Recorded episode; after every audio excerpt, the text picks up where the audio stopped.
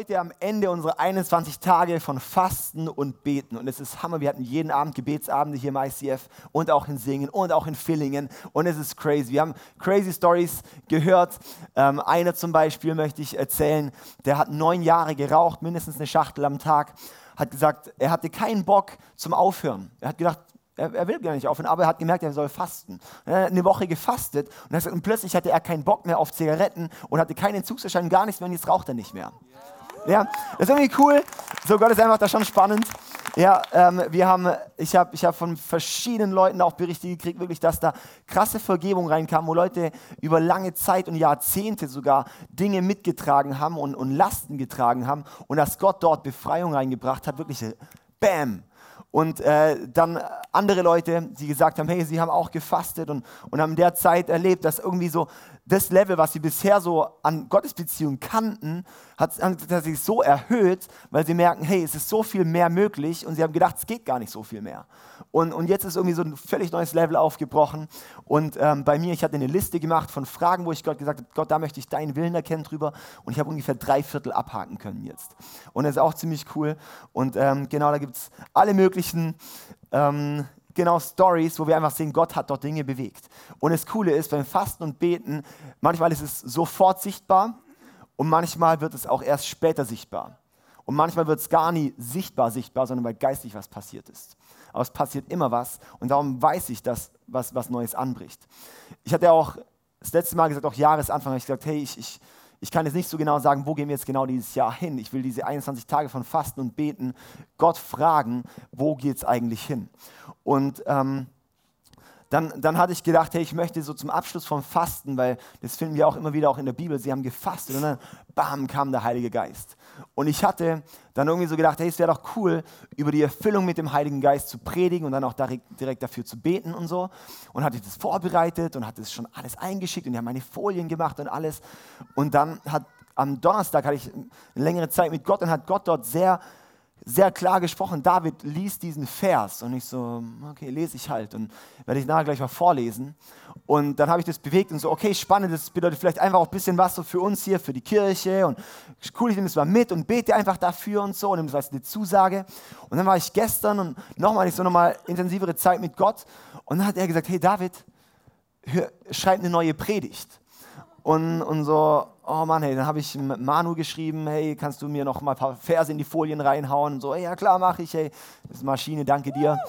Und ähm, genau, und dann einfach, wo ich so gemerkt habe, hey, Gott spricht jetzt einfach noch mal was anderes rein. Und da weiß ich auch, dass diese Message heute was Prophetisches ist. Und ähm, ich habe wenn diesen, diesen Stab hier haben wir gekriegt, als Gräfingholz uns die Leiterschaft übergeben haben. Das war Jesaja 43, Vers 19. Schaut nach vorne, ich will Neues tun. Und das ist der Vers, der hat hier das Eise Freiburg bewegt und der ganze Prozess vom Leiterschaftswechsel, der hat Reginius bewegt in ihrem äh, Prozess zu raus, rauszufinden, was Gott hat und dass sie sich fürs ICF überhaupt bei uns entschieden haben, war das ihr Vers. Ähm, und diesen Stab haben wir überreicht bekommen, diesen Staffelstab, so als, hey, das ist sozusagen eine, eine neue, was Neues, das jetzt losgeht. Siehe, ich mache etwas Neues. Und das ist was, wo wir jetzt auch drinstehen für dieses neue Jahr. Hey, Gott macht etwas Neues. Und was Neues bedeutet auch immer, was Altes ist vorbei. Und das ist einfach was, das wir da auf dem Schirm haben dürfen. Und Fasten ist sehr krass auch etwas, wo, wo, wo was Altes vorbeigeht und was Neues entsteht. Ähm, selbst ganz körperlich, im Körper gehen einige Dinge, ja, so äh, 13 Kilo sind bei mir gegangen und, ähm, und äh, was Neues entsteht. Und auch geistig bricht da was Neues auf. In der Bibel sehen wir häufig, hey, sie haben gefastet und dann kamen Durchbrüche. Und dass wir das wirklich auch sehen. Und dann hat Gott mir den Vers in Hosea 6, Vers 1 bis 3 aufs Herz gelegt. Und ich war eben im Gebet und hat Gott so wirklich wie so, so sehr laut innerlich gesprochen. So, David liest Hosea 6. Und ich so, Hosea ist doch da, wo Hosea, der Prophet, die Prostituierte heiraten soll und das so als Zeichen und so weiter. Ich lese mal Hosea, ist sehr spannend, was Gott manchmal von Leuten verlangt. Ja. Ähm, ändern mal ein bisschen unser, unser ähm, nur Kuschel-Jesus-Gottesbild, ist auch mal wichtig. Und ähm, dann habe ich gedacht, kenne ich doch, kenne ich doch Hosea. Aber ich lese mal, okay. Dann gehe ich dort rein, es war am Donnerstag. Kommt, wir wollen wieder zum Herrn zurückkehren. Er hat uns in Stücke gerissen, aber er wird uns auch wieder heilen. Er hat uns mit seinen Schlägen verwundet, aber er wird unsere Wunden verbinden. nur noch zwei Tage, Donnerstag, dann war Freitag, Samstag, zwei Tage, dann wird er uns wieder Kraft zum Leben geben. Am dritten Tag, das ist heute, wird er uns wieder aufrichten, damit wir in seine Gegenwart leben können. Das hat mich geflasht, weil ich so, ich hätte es auch einen Tag vorher lesen können, hätte es nicht gepasst. Wie hoch ist hier wahrscheinlich, dass Gott durch sein Wort nochmal so krass spricht, wo sogar die Tagesangaben passen. Kommt, wir wollen den Willen des Herrn erkennen. Ja, lasst uns alles daran setzen, dass wir den Herrn erkennen. Dann wird er erscheinen. Das ist so sicher wie der Morgen, mit dem jeder Tag neu beginnt, oder wie der Regen, der jedes Frühjahr kommt. Komm, wir wollen den Willen des Herrn erkennen. Ja, lasst uns alles daran setzen, dass wir den Herrn erkennen. Und dann wird er erscheinen. Wir sehen dort zwei Tage waren es noch. Und es das heißt, hey, und da werde ich euch wieder Kraft zum Leben geben. Kraft zum Leben. Leben bedeutet immer was Neues. Was Altes ist vorbei. Er gibt uns Kraft zum Leben. Siehe, ich mache etwas Neues. Ich hatte gesagt, ich, ich gebe jetzt noch nicht, für mich geht heute das Jahr los, hatte ich schon vorher gesagt. Und jetzt, wow. Und am dritten Tag wird er uns wieder aufrichten, damit wir in seiner Gegenwart leben können. Und Gottes Gegenwart, das ist das Einzige, warum wir machen, was wir machen. Kirche bauen und alles weiter schön und gut. Ehrlich gesagt, wenn du Kirche bauen willst, bau irgendwas anderes. Das geht einfacher und du kannst mehr mit Druck leiten. Du kannst, mach ein Unternehmen. Ja? Oder, oder sowas. Oder mach irgendeine Disco, wenn du irgendwie das willst. Oder mach irgendwie, keine Ahnung, irgendeinen so Karaoke-Club oder schieß mich du, irgendwas. Aber eine Kirche ist dafür da, nicht für einen Gottesdienst. Kirche ist nicht dafür da, dass wir ein Programm abziehen. Kirche ist nicht dafür da, dass hier ein paar Leute drin sitzen und, und, und begeistert dann sind und sagen, oh, das war aber toll.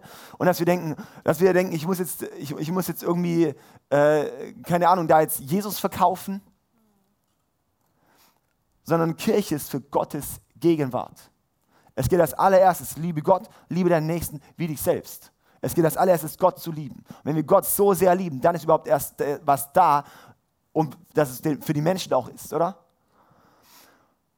Entscheidend in der Kirche ist nicht, was jetzt dort hier stattfindet an Programmen, sondern entscheidend ist die Anwesenheit oder Abwesenheit von Gottes Gegenwart. Das ist der entscheidende Punkt in einer Kirche, ist die Anwesenheit oder Abwesenheit von Gottes Gegenwart. Ja, wie, aber Gott ist doch allgegenwärtig. Ja, Gott ist allgegenwärtig. Es gibt zwei Gegenwartsbegriffe eigentlich in der Bibel. Das eine ist so die Allgegenwart Gottes. Ja, Gott ist immer gegenwärtig. Gott ist da, egal wo du bist, Gott ist da.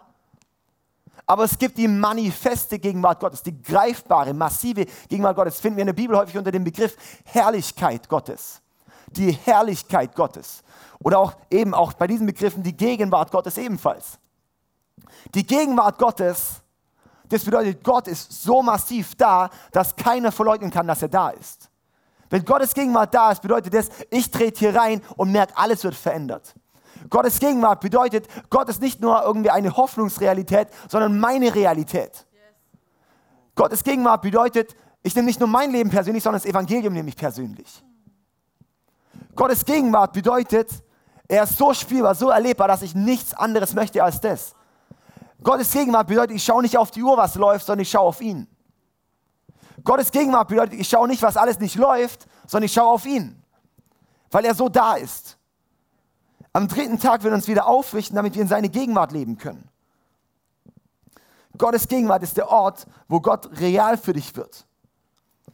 Und dann heißt es eben auch weiter, hey, kommt, wir wollen den, und das, das ist mein Anliegen heute, dass heute wirklich auch ein Moment ist, wo wir Gottes Gegenwart nochmal neu erleben können. Dass dieses Kino, auch wenn es sonst rund um die Uhr verwendet wird für was anderes, aber dass, dass wenn wir hier drin sind, dass einfach nur Gottes Gegenwart da ist. Und dass wir dann nicht irgendwie jede Woche neu anfangen müssen, sondern dass wir aufbauen können dass wir darauf aufbauen können, was Gott dort bewegen wird. Und dann heißt es weiter, hey, wir lass uns den Willen Gottes erkennen. Lass uns den Willen Gottes erkennen. Und das ist was, warum wir gefastet haben. Da geht es nicht darum, dass mein Wille geschehe, sondern dass ich erkenne, was Gottes Wille ist. Darum fasten wir. Und ich liebe es so und ich merke es auch, hey, dass wir das wirklich erkennen wollen, dass unser Anliegen ist. Ich weiß nicht, ob dein Anliegen ist, für dein Leben Gottes Wille zu erkennen. Oder ist für dein Leben ein Anliegen, dass Gott dein Wille vollbringt? Also Gottes Wille erkennen und das heißt, lass uns alles daran setzen, dass wir den Herrn erkennen und dann wird er erscheinen. Und es ist aber sowas von sicher. Sowas von sicher. Und darum haben wir gebetet, darum haben wir gefastet, weil wir sagen, wir wollen den Herrn erkennen. Wir wollen Gott entdecken. Wir wollen sehen, was er bewegt. Wenn er da ist, dann wird alles verändert. Dann kommt Freiheit, dann kommt Durchbruch, dann kommt Heilung. Dass wir diese Dinge sehen. Wow. Aber Bequemlichkeit und Gottes Willen zu suchen, passt nicht zusammen. Bequemlichkeit und Gottes Herz zu suchen, geht nicht zusammen. Es braucht immer ein Aufmachen, es braucht immer einen Aufbruch, es braucht immer einen Durchbruch. Ich hatte dann noch einen, einen, anderen Vers gekriegt, den hatte ich eigentlich schon, schon länger, habe mich immer gefragt, wann predige ich denn hier? Und hatte dann den für heute nochmal gehighlightet gekriegt. Und zwar ist es eine Story aus dem Alten Testament bei Josua. Wir haben hier noch auf dem Schirm, schaut nach vorne, ich will Neues tun. Schaut nach vorne, ich will Neues tun. Was ist das Neue, was Gott tun will? Er möchte nicht neue Formen, nicht neue Strukturen. Das kommt alles irgendwie mit. Das alles noch, das ist halt dann am Ende fürs, fürs sag ich mal, das, das Offensichtliche oft so das Äußere. Aber was eigentlich was anderes ist, ist, was innen passiert. ICF sind nicht nur eine Kirche, wo irgendwie eine tolle Fassade baut. Leider machen das Kirchen viel zu viel, einfach nach außen cool. Aber unser Anliegen ist nicht eine coole Kirche, sondern eine kraftvolle Kirche, wo Gottes Gegenwart da ist, wo Dinge durchbrechen, wo du da bist und merkst, hey, ich habe nicht eine Show gesehen, sondern ich habe gesehen, dass eine Begegnung mit dem lebendigen Gott war. Josua 5, Vers 2 bis 12. Der Herr sagte zu Josua, man muss sehen, das Volk Israel, die waren in Ägypten in der Gefangenschaft, wurden rausgeführt unter Mose. Josua war immer der Diener bei Mose. Er war immer an Mose dran. Das ist auch ein Prinzip. Dien, zu dienen ist immer das göttliche Prinzip, wenn Gott promotet. Wenn du vorankommen willst, wenn du gesehen werden willst, dann fang an zu dienen. Wenn du willst, dass Gott dir was, äh, äh, äh, mehr Raum verschafft, dann fang an zu dienen.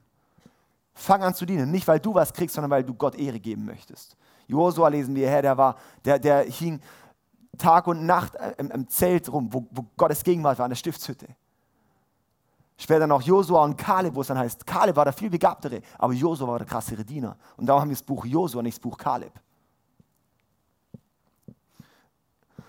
Und da waren die dann eben und aus, dem, aus, aus Ägypten ausgezogen, sind dann gerade über den Jordan und das, über den Jordan bedeutet das verheißene Land war das immer. Das verheißene Land ist auch, auch für uns können wir das sehen, das ist die Gottes Gegenwart, das ist das verheißene Land. Dein verheißtes Land heute, dein über den Jordan hinüber, ist Gottes Gegenwart. Nicht neues Gebäude, nicht eine coolere Technik, nicht irgendwie eine bessere Show, nicht irgendwas, sondern das verheißene Land ist Gottes Gegenwart. Das Gott dir verheißen hat, in Gottes Gegenwart zu leben, Gottes absolute Anwesenheit. Und dann sind sie über den Jordan und dann spricht Gott zu Josua und sagt dort, der Herr sagte zu Josua, nimm Messer aus Feuerstein und beschneide die Israeliten wieder. Also fertigte Josua Steinmesser an und beschnitt alle israelitischen Männer. Wer möchte? Also, ja, also fertigte Josua Steinmesser an und beschnitt alle israelitischen Männer bei Gibeat Haralot. Josua musste sie beschneiden, weil alle Männer, die beim Auszug aus Ägypten im waffenfähigen Walter waren, Walter waren oder Alter waren, in der Wüste gestorben waren. Das heißt, die, die mit Mose ausgezogen sind, die haben, wurden nicht beschnitten. Darum habe ich ein Messer dabei. Diejenigen, die Ägypten verlassen hatten, waren alle beschnitten gewesen, aber diejenigen, die nach dem Auszug aus Ägypten während der Wüstenwanderung geboren wurden, waren unbeschnitten. In der Wüste haben sie nicht beschnitten. Die Israeliten waren 40 Jahre durch die Wüste gezogen, bis sämtliche Männer, die beim Auszug aus Ägypten im waffenfähigen Alter gewesen waren, gestorben waren. Sie hatten sich dem Herrn widersetzt und der Herr hatte daher geschworen, dass sie das Land, das er ihnen verheißen hatte, ein Land, in dem Milch und Honig fließen, nicht zu sehen bekommen sollten. Also Milch, für alle Veganer heißt dann nur Honig fließen wird, ähm, nicht zu sehen bekommen sollten. Da wird Honig fließen, auch gut. Deshalb beschnitt, deshalb beschnitt Josua die Söhne die unterwegs nicht beschnitten worden waren, diejenigen, die der Herr nun an den Platz ihrer Väter gestellt hatte. Nachdem alle Männer beschnitten worden waren, blieben sie im Lager, bis ihre Wunden verheilt waren. Dann sagte er der Herr zu Josua, heute habe ich die Scham, Schande eurer Sklavenzeit in Ägypten von euch abgewälzt. Deshalb heißt dieser Ort bis heute Gilgal. Während dieser Zeit, während die Israeliten in Gilgal in der Ebene von Jericho lagerten, feierten sie das Passafest am, Ende des, am Abend des 14. Tages des ersten Monats. Am Tag nach dem Passa aßen sie ungesäuertes Brot und ungerüstetes Korn, das sie in ihrem neuen Land geerntet hatten. Von diesem Tag an gab es nie wieder Manna und die Israeliten ernährten sich schon in diesem Jahr von den Früchten Kanaans. Danach erscheint, direkt der Vers darauf, erscheint Josua ein Engel und dann direkt danach ist dann die Einnahme von Jericho und das war erste, der erste Schritt von der Landeinnahme. Okay, kurz zurück. Beschneidung. Wer möchte? Nee, also, ähm, nee, nee, Spaß. Oh, eine Kirche, das letzte Mal vom Einlauf, heute von der Beschneidung. Gut, also, also, hey, Beschneidung war, war in der, beim Volk Israel war das der Bund mit Gott. Wenn Männer beschnitten waren, hieß es, hey, ich habe ein Bündnis mit meinem Volk. Und das hat es eben geheißen. Und das hat Gott dann eben gemacht. Und hat gesagt, hey, schau, wenn du in meinem Volk bist, dann heißt es, das ist das sichtbare Zeichen, das du trägst, dass du in meinem Volk bist. Und es war ein Teil des Gehorsams. Und dann heißt es eben, hey, sie waren untreu in der Bibel, darum waren die äh, in der Wüste, die waren nicht beschnitten, und jetzt sind sie im neuen Land, im neuen Land und da möchte Gott den Bund, der er mit ihnen gemacht hat, wieder neu aufrichten. Er möchte, dass Gott wirklich ihr Gott ist und sichtbar ist und präsent ist und ihnen vorangeht, möchte er sichtbar werden lassen. Und das ist so die Sache, ich weiß nicht, wie es dir geht, bei dem Begriff neues Land. Vielleicht hast du jetzt schon Angst, wenn ich so sage, boah, neues Land. Ich habe das alte Land aber gemocht. Kann man überhaupt nicht böse sein. Aber ein neues Land, das kommt. Ein neues Land, das kommt. Das Volk Israel wusste auch nicht, was sie erwartet. So oft haben sie gesagt, ich will wieder zurück, ich will wieder zurück nach Ägypten, ich will wieder zurück nach Ägypten. Aber Gott hat einen Plan mit ihnen, ins verheißene Land zu gehen. Und es hat nicht geheißen, ein Spaziergang. Es waren 40 Jahre nervige Wüstenwanderung. Und es waren viele und viele Kriege, dass sie das mal eingenommen hatten. Ein neues Land einzunehmen heißt nicht einfach nur Spaß, sondern es heißt, es ist ein Kampf, das ist ein Aufstehen. Das bedeutet, ein neues Land einzunehmen bedeutet, es ist Beschneidung. Ein neues Land einzunehmen bedeutet Beschneidung. Du musst mir mal vorstellen, Josua kriegt den Auftrag, hey, Josua, jetzt beschneid dein Volk. Also wir lesen da so drüber und denken, okay, cool, dann hat er halt die alle beschnitten. Wollen wir mal alle Männer, mal alle Männer, machen wir was Neues hier? Alle Männer? Wir haben zwei Männer hier, cool, und die alle anderen erhalten sich. Also, komm mal, die Männer mal. Okay, so gut. Ey.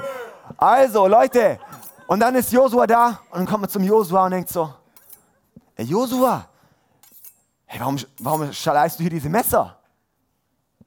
Äh, es steht ein Krieg bevor. Und er so, hm, nicht direkt. Ja, warum machst du das dann? Mach doch mal dein Röckchen hoch. Muss ich mir vorstellen, ich meine, ey, wie dumm ist das, oder? Was macht man da so? So, jetzt bin ich dran. Okay.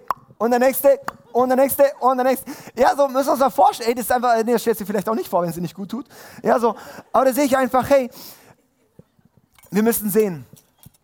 Man konnte Jericho, Jericho konnte man, konnten sie nur einnehmen, weil sie befreit waren von den Altlasten.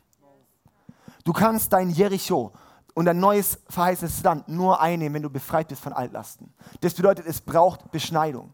Es braucht Beschneidung. Es braucht Dinge, die du abgibst. Es braucht Dinge, wo du Kompromisse abgibst. Wo du sagst, hey, diese Sache, in der lebe ich im, im, im Kompromiss. Die Sache, die gebe ich ab. Die gebe ich Gott hin. Ich nehme die nicht mit in dieses neue Land. Ich nehme die nicht mit in dieses neue Land. Bevor Segen und bevor Verheißung kommt, bedeutet es, schneid Dinge ab. Viele wollen Veränderung, aber viele sind nicht bereit, den Preis zu zahlen. Viele Leute wollen Veränderung, auch in ihrem Leben. Viele Leute wollen Veränderung in ihrem Leben, aber sind nicht bereit, den Preis zu zahlen. Bist du bereit, den Preis zu zahlen für Veränderung? Sind wir bereit, den Preis zu zahlen, dass Dinge beschnitten werden, abgeschnitten werden, dass Gott etwas Neues schaffen kann? Bei Pflanzen ist es das typische Phänomen, man muss die manchmal beschneiden, dass wieder was Neues wachsen kann. Und das Ding ist, ja, im ersten Moment ist es schmerzhaft. Ja, im ersten Moment denke ich, warum? Es tut weh. Darum heißt es eben auch dort, hey, und sie blieben im Lager, bis ihre Wunden verheilt waren. Sie ist nicht, sie haben geschnitten und dann sind sie losgezogen. Es braucht auch diese Heilungszeit.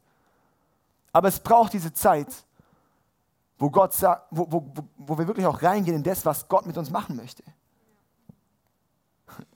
Die Männer haben auch nicht alle geschlafen. Während dem Schlaf hatte die dann beschnitten. So, oh, da fehlt aber was. Hey, wir müssen das wirklich mal sehen. Das ist ein aktiver Akt, das ist eine aktive Entscheidung, zu sagen, ich bin bereit. Ich bin bereit. Ich gebe dir mein Leben hin. Und auch das Leben, das aus mir herauskommt, gebe ich dir auch hin. Bildlich gesprochen. Hey, und deine, was ist, was ist so das Thema Beschneidung eigentlich? Was ist das bei uns runtergebrochen? Ich sehe, Beschneidung können wir runterbrechen, zum einen kollektiv für die Kirche und auch aufs private Leben runtergebrochen. Kollektiv in diese Kirche. Ich glaube, das ist was, wo wir, um in was Neues reinzustarten, braucht es, dass alte Dinge abgelöst werden, dass alte Dinge abgegeben werden, dass alte Dinge abgeschnitten werden. Es kann sein, dass du selber eine spalterische Mentalität hattest. Und, das, und ich, ich weiß, dass teilweise Leute auch wieder zurückkommen, die eine Zeit lang nicht mehr da waren, aber dann ist wichtig, dass du jetzt nicht kommst und dich freust, dass jetzt David da ist. Du denkst, er hat tolle Predigten. Oder du denkst, der hat keine tolle Predigt, ist mir egal. also, aber dann ist es wichtig, dass du da Buße tust für das, was du vorher getan hast. Wo du vorher deine Leiterschaft nicht geehrt hast. Weil wenn du dich nicht beschneidest von dem, dann wirst du es mit dir rumtragen und wirst nicht bereit sein, was Neues einzunehmen. Es braucht immer Abgeben von was Alten. Du kannst nicht in eine neue Beziehung gehen, wenn du die alte Beziehung nicht beendet hast. Es braucht Dinge dort abzugeben.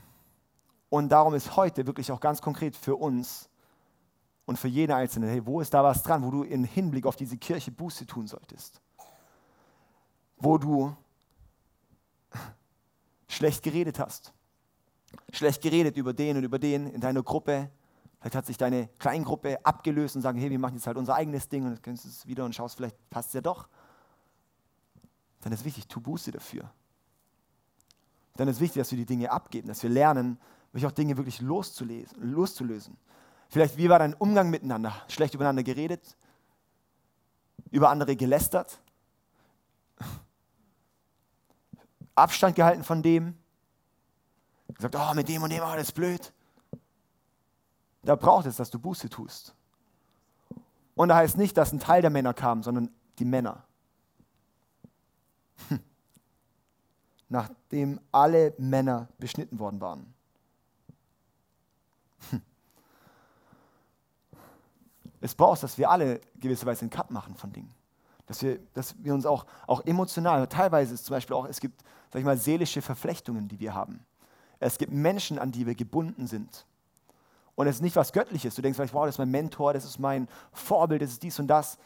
Wenn du von der Person abhängig bist, dann ist es nicht göttlich. Es braucht Loslösungen und, und Abgeben von solchen Bindungen und Beziehungen. Die Person kann eine Inspiration bleiben, aber du darfst nicht abhängig sein von der Person. Mega, mega wichtig. Ich sehe, dass Gott was Neues macht. Ich weiß, dass Gott wirklich Dinge aufbrechen wird. Aber die Frage ist wirklich auch so, wie gehen wir auch dort rein? Privat ist genauso wichtig. Ich sage so, ähm, ein Baum alleine ist kein Wald, aber ein paar Bäume sind halt ein Wald, oder? Äh, es ist nicht, oh krass, das ist ein Wald. Ein Wald sind runtergebrochene Bäume. Die Kirche ist runtergebrochen, ganz viele einzelne Menschen. Das heißt, unser Wald, unsere Kirche macht das Individuum aus. Dein privates Leben macht die Kirche aus. Wenn du sagst, hey, hier ist mir nicht freundlich genug, dann bist du da, um Freundlichkeit reinzubringen. Wie wir sagen, wir sind auch nicht nur da, um freundlich zu sein mit Leuten, sondern wir sind da, um für Leute ein Freund zu sein. Wir sind in der Kirche häufig nur, ah, wir wollen halt freundlich sein. Nee, sein Freund.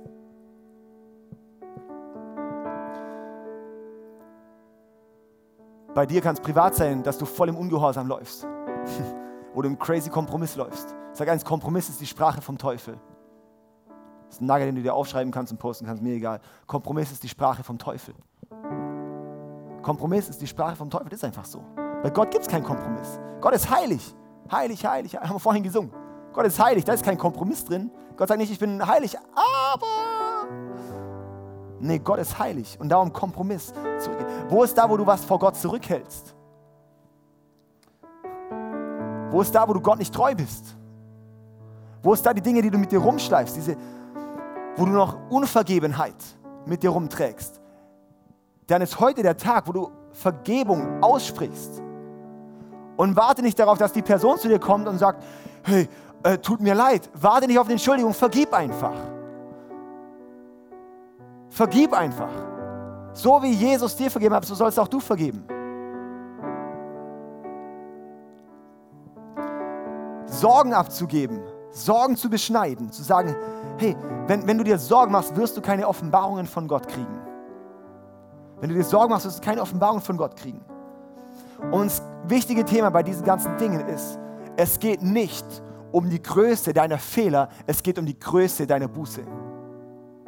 Es geht nicht um die Größe von den, von den Dingen, die du dir die, die, du getan hast oder tun wirst oder was auch oder tust oder whatever. Es geht darum, um das Maß, wie du vor Gott kommst und sagst, um Gottes, ich gebe es ab und es tut mir leid. Im Endeffekt ist es alles Sünde, für alles ist Jesus gestorben. Die Frage ist nur, gehst du rein und schneidest es ab?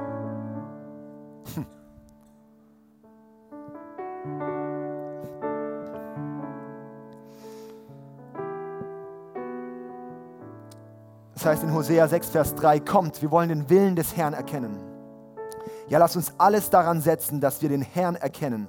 Dann wird er erscheinen, das ist so sicher wie der Morgen, mit dem jeder Tag beginnt, oder wie der Regen, der jedes Frühjahr kommt. Wow. Wir wollen alles daran setzen, den Willen des Herrn erkennen. Viele Christen wissen eigentlich, was der Willen Gottes ist, wir wollen ihn nur nicht.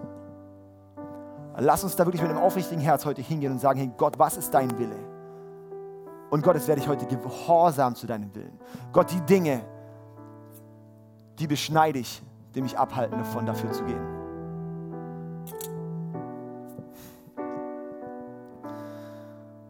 Und dann wird er erscheinen. Und das hatte ich so stark auf dem Herz für heute, wirklich auch so dieses, hey, er wird uns Kraft zum, zum neuen Leben geben. Ich lese nochmal eine komplette Hosea-Stelle vor. Kommt, wir wollen wieder zum Herrn zurückkehren. Er hat uns in Stücke gerissen, aber er wird uns auch wieder heilen. Er hat uns mit seinen Schlägen verwundet, aber er wird unsere Wunden verbinden. Nur noch zwei Tage, dann wird er uns wieder Kraft zum Leben geben. Und Lebenskraft, die geht häufig weg, wenn du Dinge mit dir rumträgst. Am dritten Tag wird er uns wieder aufrichten, damit wir in seiner Gegenwart leben können. Yes, und heute ist dieser dritte Tag, an dem er uns aufrichten möchte, dass wir in seiner Gegenwart leben können. Dass wir in seiner Gegenwart leben können. Wisst ihr was? Jesus war zwei Tage tot. Am dritten Tag ist er auferstanden. Das ist genau dasselbe, was hier passiert, wo es heißt, nach zwei Tagen, zwei Tagen, da gibt er uns, da möchte er uns aufrichten. Nach zwei Tage, wo er im Totenreich war, hat er deine Fehler und deine Sünden vergeben. Am dritten Tag steht er auf, wo er dir dann dieses neue Leben schenkt. Das Krasse ist, das Volk Israel, die sind aus Ägypten ausgezogen, sind dann durch das Rote Meer hindurch. Und das wird verwendet im Neuen Testament als das Bild für die Taufe. So wie das Volk Israel durch das Meer gezogen ist, so werden wir auch durch die Taufe, was bedeutet, dass Jesus für mich gestorben und auferstanden ist, wird es zum Leben kommen. Und es ist so kraftvoll, wenn uns das auf dem Schirm ist, dass das auch das ist, wo Gott uns heute auch reinführen möchte, in dieses neue Land hinein, auch durch den Jordan hindurch. Und dass wir jetzt da stehen und sagen, Gott, Jesus, ich danke dir, dass du meine ganzen Fehler getragen hast, dass du auch in dieses Totenreich gegangen bist. Danke, dass du meine Fehler trägst. Danke, dass du mir vergibst. Danke, dass du mir mich aufrichtest. Wir können aufgerichtet sein. Und jetzt ist die Frage, nehmen wir auch dieses neue Leben an? Nehmen wir auch dieses neue Leben an? Und so heißt es eben in 2. Korinther 5, Vers 17, denn wer mit Christus lebt, ist ein neuer Mensch. Sein altes Leben ist vorbei, ein neues Leben hat begonnen. Und so sehen wir hier in Jesaja 43, schau nach vorne, ich will Neues tun. Und es ist genau das, was Gott mit uns heute vorhat. Bin ich so tief der Überzeugung, dass er heute was aufbricht und Neues tun möchte. Dass er Neues tun möchte. Aber dazu braucht es, wir müssen das Alte abgeben. Wir müssen alte Dinge abgeben. Ich muss mich von alten Dingen lösen. Ich muss alte Verflechtungen, alle Bindungen loslassen. Und wenn du sagst, oh, ich hänge aber noch so dran, dann ist wichtig, gib es ab. Gib es ab. Gib es ab. Fastenzeit, wir schauen in Jericho, äh, nicht in Jericho, in Ninive, wo Jona kam. Jona, der hatte keinen Bock, denen zu sagen, diese Message. So, er das, hey, Gott hat eigentlich so Gericht über euch. Und dann fängt das Volk an zu fasten. die fasten, sogar die Tiere sollten fasten. Und dann sagt Gott, wow, ich habe es gesehen. Sie haben Buße getan. Ich verschone dieses Volk und richte es auf. Das ist in dieser Fastenzeit unter anderem wo wir auch sehen, auch stellvertretend, habe ich auch gesagt, ich, ich faste auch stellvertretend für eine Kirche und für diese Kirchen, stellvertretend für Dinge, wo wir uns Dinge aufgeladen haben, dass Gott uns aufrichtet und was Neues schafft. Also Gott möchte uns aufrichten, um in seine Gegenwart zu leben. Und darum möchte ich jetzt schließen. Wir werden auch nachher noch alle zusammen das Abendmahl nehmen. Und das aber erst, wenn du auch deine Dinge abgegeben hast mit Jesus wenn du deine Dinge abgelöst hast, wenn du dich beschnitten hast. Also nicht vorkommen, sondern zum Abendmahl kommen. Weil das genau das. Die Beschneidung hat den, hieß der Bund mit Gott. Das Abendmahl ist das Bild für den neuen Bund mit Gott. Und darum wollen wir das Abendmahl nehmen als ein Zeichen, hey, ich habe Dinge abgegeben, ich bin losgelöst, ich bin frei, ich bin ich bin bereit für dieses neue Land, Gott, das du verheißen hast. Und ich bin gespannt auf deine Gegenwart, die kommt und durchbricht. Und dann nehmen wir das Abendmahl zusammen, um das bewusst zu versiegeln. Okay?